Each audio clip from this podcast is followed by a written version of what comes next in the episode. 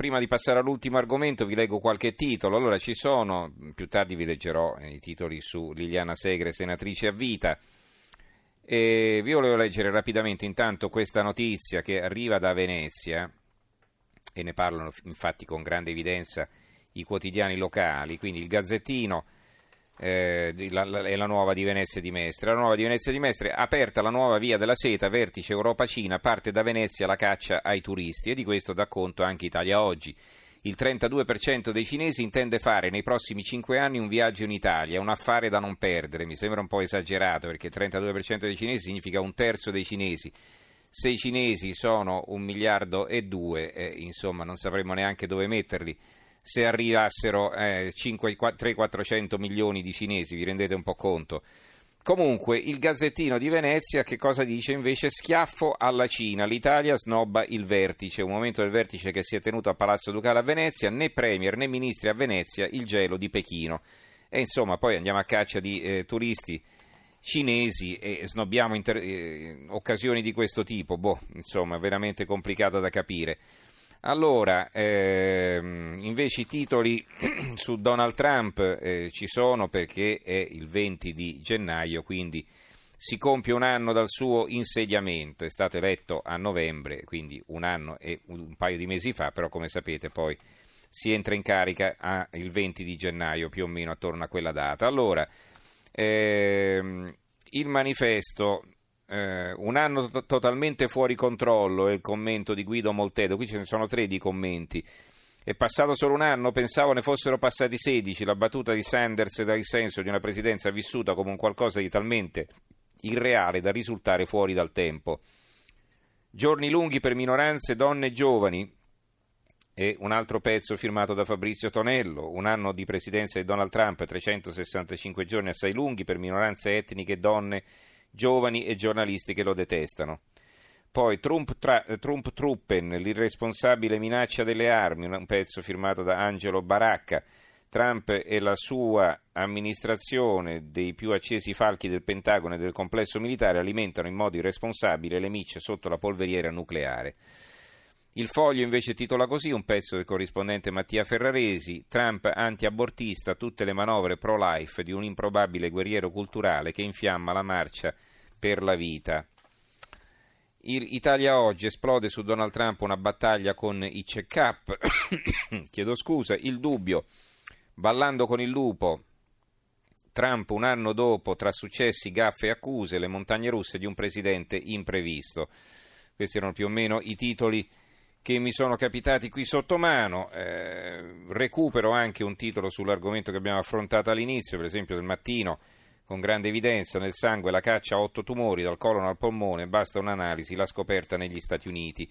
Di sanità, ma non di questo naturalmente perché si tratta di un settimanale, quindi è stato preparato già qualche giorno fa, comunque di sanità parla l'Espresso in edicola domenica, finché c'è salute, finché c'è la salute, eh, si vedono delle corsie d'ospedale, tagli, privatizzazioni, macchinari a pezzi, così viene distrutta la sanità pubblica, gli ospedali resistono solo grazie a medici e infermieri, come racconta Mattia Torre nella sua serie. Eh, Valerio Mastandrea interpreta il paziente Luigi in La linea verticale. Va bene. Allora, eh, arriviamo così all'ultimo approfondimento di questa sera. Con grande piacere che saluto Nicola Pecile, collaudatore della Virgin Galactic. Eh, Pecile, buonasera.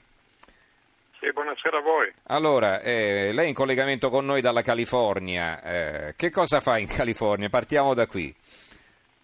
Al momento mi trovo a Mojave, che è la, una piccola cittadina all'inizio del deserto del Mojave, dove lavoro alla Virgin Galactic, che è un'azienda che al momento sta sviluppando un veicolo suborbitale per poter volare passeggeri e carichi scientifici in suborbita.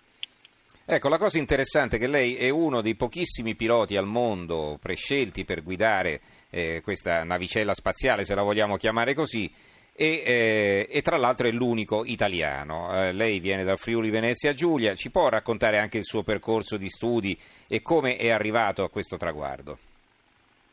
Sì, mi, mi, considero un po' un privilegiato da quel punto di vista perché nella storia dell'astronautica o dell'aviazione in generale eh, ci sono stati solo 10 piloti in precedenza, 8 negli anni 60 e 2 all'inizio degli anni 2000 e al momento siamo in sette piloti che lavoriamo per, per questo progetto di cui io sono l'unico italiano. Eh, ovviamente il mio bagaglio professionale precedente eh, risale all, all'aeronautica militare, nel quale sono entrato nel 92 in Accademia Aeronautica e da lì poi ho continuato il mio percorso fino a diventare pilota collaudatore sperimentatore e ho prestato servizio al reparto sperimentale volo di pratica di mare per circa dieci anni. Da lì poi nel 2011 ho, ho dovuto prendere una scelta se continuare la mia carriera come manager dell'aeronautica oppure eh, continuare a volare e quindi ho avuto l'occasione di eh, trasferirmi qui in California in qualità di, di civile eh, presso la scuola eh, di collaudatori che prestò qui a Moabi tra l'altro che è la National Test Pilot School nella quale eh, servivo come istruttore sia per la parte eh, subvelivile della fissa che della rotante. E poi nel 2015 si è aperta l'opportunità per entrare alla Virgin Galactic partecipato al concorso ed ora, ora, mi trovo qua. Allora, quando si è parlato qualche tempo fa, qualche anno fa, di questo progetto eh, della Virgin, nessuno ci credeva, si pensava un po' a una sparata, no? dice portare in orbita, a parte quanto sarebbe costato ma poi eh, insomma una compagnia aerea fortissima perché tra, tra, le più importanti al mondo che però si lancia in viaggi spaziali sembrava improponibile. Ecco invece questo, questa idea ha preso corpo e probabilmente il primo volo si realizzerà già quest'anno, è così? Sì, al momento abbiamo completato la fase dei voli planati in cui il, il veicolo viene sganciato dall'aereo madre, però di fatto non, il motore non è mai stato acceso e proprio nel prossimo mese, speriamo più tardi a marzo, dovremo cominciare ad accendere il motore a razzo per eh, eh, incrementalmente aumentare la quota fino alla durata massima prevista e quindi raggiungere il target dei 100 km di quota. Allora, ehm, ci descriva un po' questo viaggio, lei si è fatto un po' un'idea insomma di come funzionerà, cioè si partirà eh, dalla California, immagino lì dalla base dove si trova lei, e eh, si rimarrà in orbita per eh, 24 ore e quindi che, che, cosa si vedrà? Si farà il giro del mondo più volte, insomma, si vedrà il, eh, la Terra da, dallo spazio.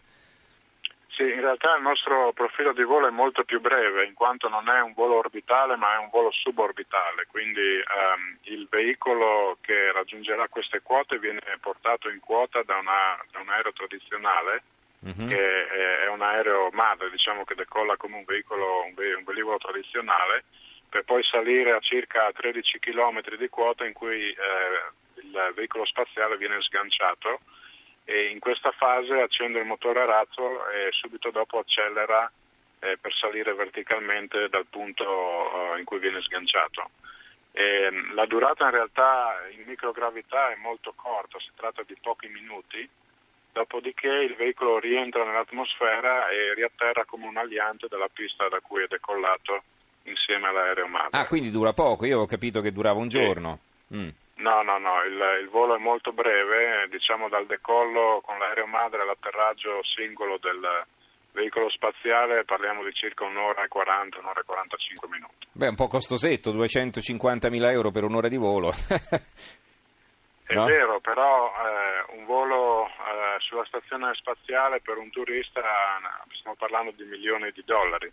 Mm-hmm. Eh, dovete pensare a una cosa importante, che negli anni 30, quando si facevano le prime trasvolate atlantiche, il costo di una, di una trasvolata per un passeggero era circa 13 mila dollari all'epoca, che era una, una cifra incredibile che tra l'altro con l'inflazione è lo stesso costo di, di un uh, volo sul, su uno dei veicoli nostri. Quindi, la, eh, però è importante pensare a, a, a, quei, a, quei, personaggi che pagavano quelle cifre all'epoca e che hanno permesso di aprire la, la, la porta all'aviazione commerciale così come la conosciamo oggi.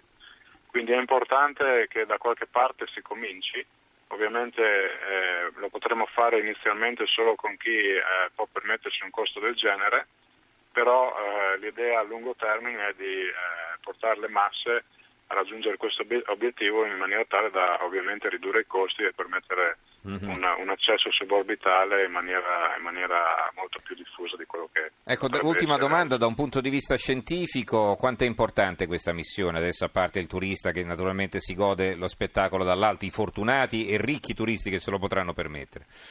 Beh, è molto importante perché al momento l'unica possibilità di effettuare una ricerca a basso costo eh, in microgravità è sulla stazione spaziale.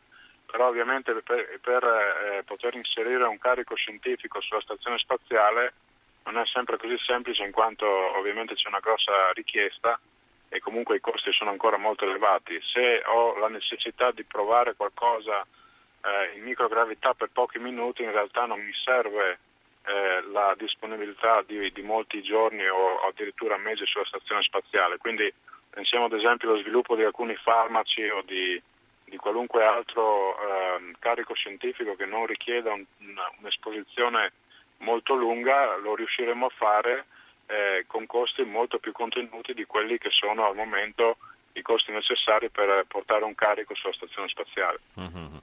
E lei sarà lì, insomma, a portare la, la, bandierina italiana in questa stazione orbitante, no? Sì, speriamo, insomma, spero, di, spero, di, sì. Benissimo, allora eh, tanti complimenti a Nicola Pecile, collaudatore della Virgin Galactic, unico, unico italiano selezionato per eh, questo compito che ha veramente dell'incredibile. Grazie Pecile per essere stato con noi e tanti auguri per la sua carriera. Grazie a voi e buone cose, ci sentiamo poi quando succederà. Eh, magari, chi lo sa, magari potremo fare un collegamento telefonico da lì, no, ma non sarà possibile chiaramente, no? eh, sarà un po', un po', difficile da organizzare. Eh certo, va bene, grazie allora per essere stato con noi, buonanotte. Vabbè, buone cose.